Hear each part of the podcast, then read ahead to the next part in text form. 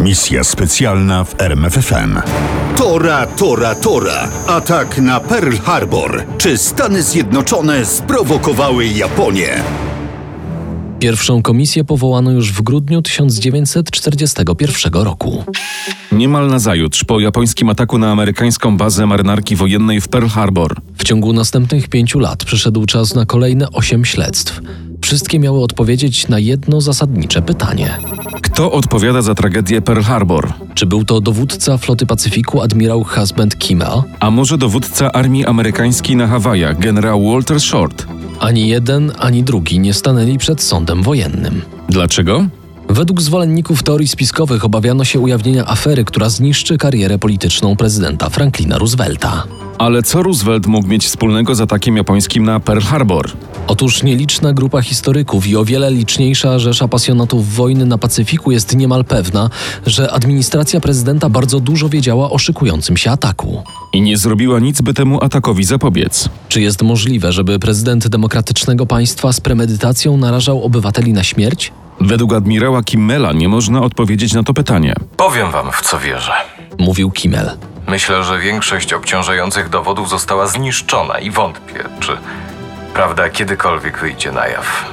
My jednak postaramy się rozwiązać tę zagadkę. Tak, to prawda, admirał Kimmel nie mylił się. Wiele tajnych dokumentów zniszczono. Ale nie zrobiono tego bynajmniej ze strachu przed ujawnieniem afery, która mogła zaszkodzić Rooseveltowi, lecz z obawy przed inwazją Japończyków na Hawaje. Ale to tylko część prawdy. Trzeba pamiętać, że wszystkie śledztwa na temat zaniedbań wokół Pearl Harbor toczyły się w czasie wojny. Gdyby choć jedno z tych śledztw przeprowadzono z zachowaniem wszystkich procedur i przy pełnym udziale świadków, Bardzo szybko wyszłyby na jaw tajne akta wywiadu, marynarki wojennej i dyplomacji. cały świat dowiedziałby się na przykład o tym, że Amerykanie złamali japońskie szyfry. Ujawnienie takich informacji w czasie wojny podpadłoby pod zdradę stanu. Dziś już możemy spokojnie przyjrzeć się wydarzeniom, które krok po kroku doprowadziły do wojny na Pacyfiku. Kiedy to wszystko się zaczęło? Zdaniem rzetelnych historyków jeszcze w ostatnich latach XIX wieku. To wówczas Amerykanie zdobyli Filipiny, pierwszą kolonię w Azji. Cztery dekady później, w latach 30., kiedy Japonia postanowiła wywalczyć sobie status mocarstwa, to właśnie Filipiny stanęły jej na drodze do ekspansji w Azji Południowo-Wschodniej. Zarówno cesarz Hirohito w Tokio, jak i prezydent Roosevelt w Waszyngtonie wiedzieli, że sprzeczność interesów starego mocarstwa USA i aspirującej do tego miana Japonii na pewno doprowadzi do spięć dyplomatycznych, a być może nawet do wojny. Właśnie aby uniknąć wojny, prezydent Roosevelt postanowił umieścić flotę Pacyfiku w strategicznym miejscu na Hawajach, w Pearl Harbor. Mam nadzieję, że to przestraszy Japończyków i zatrzyma ich ekspansję w Azji Wschodniej. Mówił prezydent do admirała Jamesa Richardsona. Nie będziemy walczyć ani o Tajlandię, ani o Indie holenderskie, czy nawet o nasze bazy na Filipinach.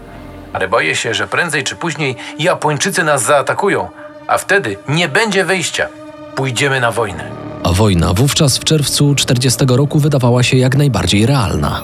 W Europie upadła Francja, a nowy proniemiecki rząd francuski zgodził się przekazać Japonii kolonie w Indochinach. To był kolejny nabytek po Korei, Mandżurii oraz ogromnych zdobyczach w Chinach. I było pewne, że na tym się nie skończy. Japonia zmierzała nie tylko do opanowania Azji Południowo-Wschodniej, ale również zamierzała dołączyć do niemiecko-włoskiej krucjaty przeciw Wielkiej Brytanii. Celowała w Birmę i w Indie, Wobec trzech mocnych przeciwników Wielka Brytania musiałaby ulec. a do tego nie mogły dopuścić Stany Zjednoczone. Dlatego prezydent Roosevelt zmobilizował swoich doradców do opracowania planu pod roboczym tytułem Jak zatrzymać Japonię. W październiku 40 roku oficer wywiadu US Navy, komandor porucznik Arthur McCollum, przedstawił memorandum, które przeszło do historii pod nazwą Eight Action Memo. W memorandum komandor przedstawia osiem kroków, które jego zdaniem powinny zahamować agresywną politykę Japonii, bądź Mogą doprowadzić do wojny. W interesie Stanów Zjednoczonych jest jak najszybsze wyeliminowanie japońskiego zagrożenia na Pacyfiku poprzez podjęcie szybkich i agresywnych działań. Mimo pierwszego wrażenia komandor McCollum wcale nie myślał o działaniach militarnych. Przy obecnym stanie opinii publicznej rząd Stanów Zjednoczonych nie może wypowiedzieć wojny Japonii bez kłopotów społecznych. Pozostawały więc inne środki. Jakie? McCollum miał na myśli naciski dyplomatyczne. Gdyby jednak Stany Zjednoczone nie były zdolne do podjęcia ofensywy politycznej, należy wysłać do Azji Wschodniej dodatkowe siły morskie oraz zawrzeć umowy sojusznicze z Holandią i Wielką Brytanią. To powinno zatrzymać japońską inwazję w Azji Południowo-Wschodniej. Z memorandum wynika, że kluczem do pokoju na Pacyfiku była silna pozycja Wielkiej Brytanii, zarówno na Atlantyku, jak i na Bliskim i Dalekim Wschodzie. Lecz utrzymanie oporu Wielkiej Brytanii wymagało pomocy Stanów Zjednoczonych. Jak to najlepiej zrobić, nie przystępując do wojny?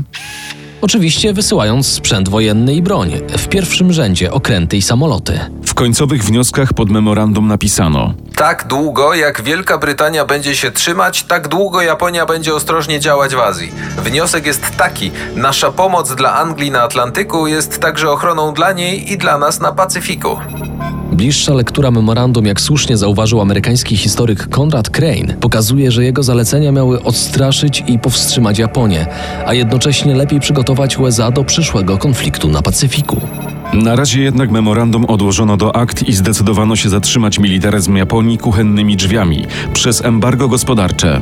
Wstrzymano eksport ropy, rudy żelaza, mosiądzu i miedzi. Zamknięto konta japońskie w amerykańskich bankach. To był dotkliwy cios dla japońskiej gospodarki. Po pierwsze, embargo ogłosiły nie tylko Stany Zjednoczone, ale również azjatyckie kolonie Wielkiej Brytanii i Holandii. Po drugie, niemal cały przemysł japoński był oparty na imporcie surowców z tych trzech krajów. Na przykład aż 80% ropy pochodziło ze Stanów Zjednoczonych. Nad japońską gospodarką zawisło widmo krachu. Ani prezydent, ani jego prawa ręka w polityce międzynarodowej, sekretarz stanu Cordell Hull, nie mieli okazji przemyśleć swojej polityki względem Japonii. Tymczasem embargo osiągnęło odwrotny efekt niż sobie tego życzył Roosevelt. Premier Japonii generał Tojo miał tylko dwa wyjścia. Albo podporządkować się żądaniom Amerykanów, zrezygnować z ambicji imperialistycznych i de facto zejść do roli amerykańskiej kolonii, albo Albo samemu zdobyć bogactwa naturalne w Azji Południowo-Wschodniej, a to oznaczało wojnę ze Stanami Zjednoczonymi i Wielką Brytanią. premier Tojo wybrał to drugie rozwiązanie. Przez długie miesiące 1941 roku Japończycy opracowywali szczegóły jednoczesnego ataku na Pearl Harbor oraz inwazję na kolonie brytyjskie i holenderskie w Azji. Dlaczego rząd w Tokio zdecydował się na ryzykowny krok zaatakowania Stanów Zjednoczonych? Byliśmy pewni, że po zaatakowaniu Malajów i Singapuru Stany Zjednoczone przystąpią do wojny. Musieliśmy zniszczyć ich flotę, zanim wojna na dobre się rozpocznie. Tłumaczył admirał Isoroku Yamamoto, autor ataku na Pearl Harbor. Tymczasem nikt w Ameryce tej wojny nie chciał. Ani prezydent, ani szef sztabu generał Marshall. A Leonard Garrow z Departamentu Wojny mówił nawet otwarcie, że jednym z głównych celów USA jest uniknięcie wojny z Japonią. Problem polegał na tym, że Amerykanie obrali złą strategię. Przed 7 grudnia nawet dla mnie było oczywiste, że stawiamy Japonię pod ścianą. Wierzyłem nawet, że zamiarem prezydenta Roosevelta było wywołanie wojny. Przyznał kontradmirał Frank Betty Jr. I tak to widzieli Japończycy. W listopadzie imperialna flota Japonii zakończyła przygotowania do wojny. Ogłoszono termin koncentracji i termin ataku. Z raportów wywiadu japońskiego wynikało, że w weekendy w porcie Pearl Harbor znajdują się wszystkie okręty. To dlatego atak miał nastąpić w niedzielę rano. Wybrano siódmy dzień grudnia. Czy Japończycy obawiali się tej wojny? W ciągu pierwszych sześciu, może dwunastu miesięcy wojny ze Stanami Zjednoczonymi i Wielką Brytanią będę miał swobodę ruchów i wygram wiele bitew. Obiecał admirał Yamamoto. Ale jeśli wojna potrwa dwa lub trzy lata, nie mogę dać gwarancji, że zakończy się naszym zwycięstwem. 26 listopada z zatoki Tankan na Kurylach wypłynęła flota admirała Yamamoto. Sześć lotniskowców, dwa pancerniki, jeden lekki i dwa ciężkie krążowniki, dziewięć niszczycieli i trzy okręty podwodne. W tym samym czasie w Waszyngtonie rozpoczęły się rozmowy amerykańsko-japońskie. W trakcie negocjacji sekretarz stanu Cordell Hall dowiedział się o japońskim konwoju okrętów i statków transportowych na Morzu Południowochińskim. To zaostrzyło jego stanowisko w negocjacjach. W efekcie przedstawił ambasadorowi japońskiemu serię trudnych do zaakceptowania żądań. Jeżeli nasze negocjacje mają doprowadzić do szczęśliwego końca, cesarz Japonii będzie musiał zobowiązać się do spełnienia kilku warunków. Przede wszystkim wycofa wojsko z Indochin i Chin i zerwie pakt trzech z Niemcami i Włochami. Nie wiem, czy rząd jego cesarskiej mości zgodzi się na te warunki. Myślę, że nie macie wyjścia. Prezydent Roosevelt jasno określił swoje stanowisko. Teraz wszystko zależy od was. Proszę przekazać nasze żądanie rządowi jego cesarskiej mości. Jeszcze tego samego dnia ambasador Nomura wysłał długą depeszę do Tokio. Nie oczekiwał szybkiej odpowiedzi. Wiedział, że musi zebrać się rząd. Wywiąże się burzliwa dyskusja i znów premier Tojo narzuci wszystkim swoje twarde stanowisko. W końcu nieprzypadkowo nazywano go brzytwą. Jeśli zgodzimy się na te warunki, Mówił premier. to wówczas Japonia stanie się trzeciorzędnym krajem.